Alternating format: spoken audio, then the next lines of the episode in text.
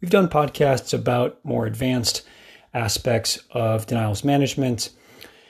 And uh, we've even done a little bit about denials management 101 in a recent podcast. One of the things, though, um, in order to do something even as simple as denials routing, where the claims are sent to the correct department within the organization, dependent upon what type of denial is received, that really is predicated upon being able to get access to the denials data. And some systems, again, it depends on how sophisticated you are, whether you're in a large organization or you have a separate denials management system. In the absence of that, if you're using electronic medical records or if you're dependent upon um, Epic or some of the major EMR systems, if you're a hospital affiliated practice, um, laboratory information systems, radiology information systems, many of these systems do not give you access to the denials code data and descriptions so that you can actually run um, your own analysis.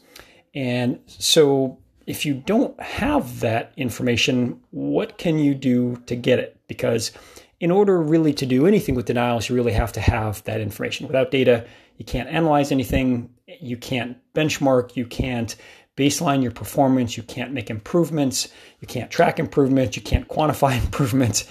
You really can't do a lot without the data. And of course, you can't route claims to the appropriate department, even just in terms of, even if you can't quantify the improvement, just basic, you know, workflow improvements that you want to do with denials.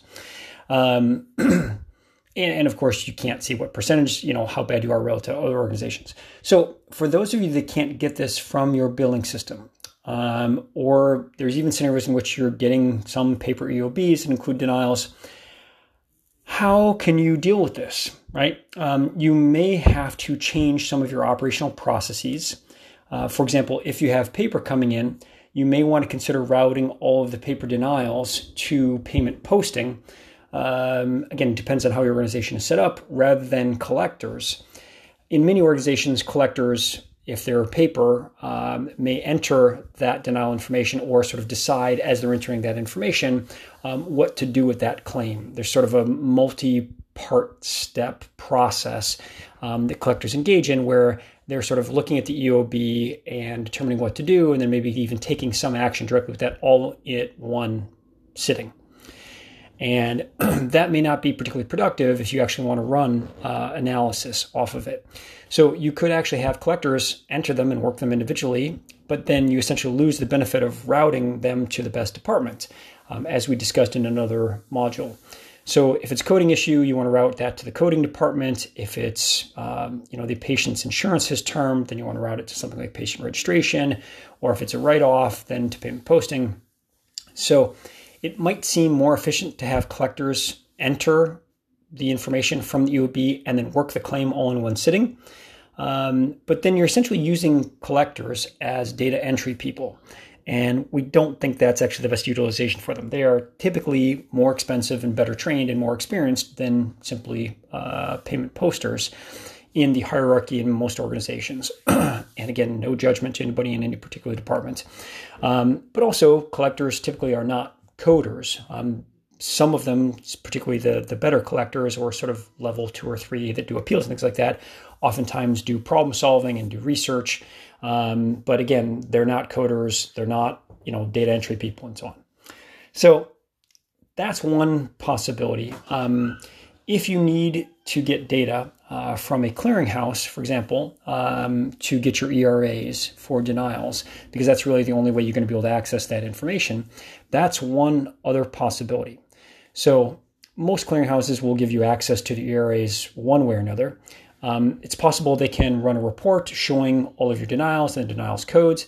Great. If you can use that, access it, download it. If not, then you may be able to access the actual individual or aggregate ERA files themselves. Those are the 835 files. And so if you get those files, rather than look at all of them individually one at a time and try to manually enter the data from those 835s into a spreadsheet, um, or you could, of course, uh, do something a little bit more sophisticated and create a process to extract the data from those ERAs. And we, and I'm sure other people have done this as well, we've built a system, you know, to load ERAs into a flat file format and extract all that information. Um, and of course, you can contact us if you want to use that. Um, otherwise, if you want to build it yourself, you can do that. And you know, again, the 35 format doesn't change very often. It's pretty standard. Um, it's very slow moving. the ANSI X12 format. It's a very slow moving ship. Um, but if you want to try to do it yourself in Excel, even if you don't want to build an application to do that, you can actually do it in Excel. you can take an ERA um, or an 835 file and you can essentially copy and paste it um, into one giant file. Now it's kind of very manual labor intensive. Um, or um, you can actually take large bunches of them at a time and essentially um, you can use a sort of a CSV or a import wizard um, in Excel in order to extract the information and load those into the separate fields or the separate columns um, from the 835 files into Excel. And it might take a little bit of time and a little bit of playing with this to get it right. Um, but the delimiter there in terms of the fields is a double asterisk, it's star star, right? And so if you use star as a delimiter um, for that file, then an import wizard, even the Excel import wizard, will be able to distinguish between those different fields and it will separate them out into the columns so that you can see you know, patient name, you know, insurance, um, you know, charge amount, all those kind of things are separated out into the separate appropriate columns. And that actually works pretty well. Again, might take a little bit tweaking, um, and it's it's a little bit more labor intensive than actually having a system that completely automates it. But again, it's something you can actually do. Um, and if you ever want to get a developer to help with something like this, you can always find somebody on a job board or you know one of the um, contract sites like Upwork, and they can even sort of add a little bit of automation to that.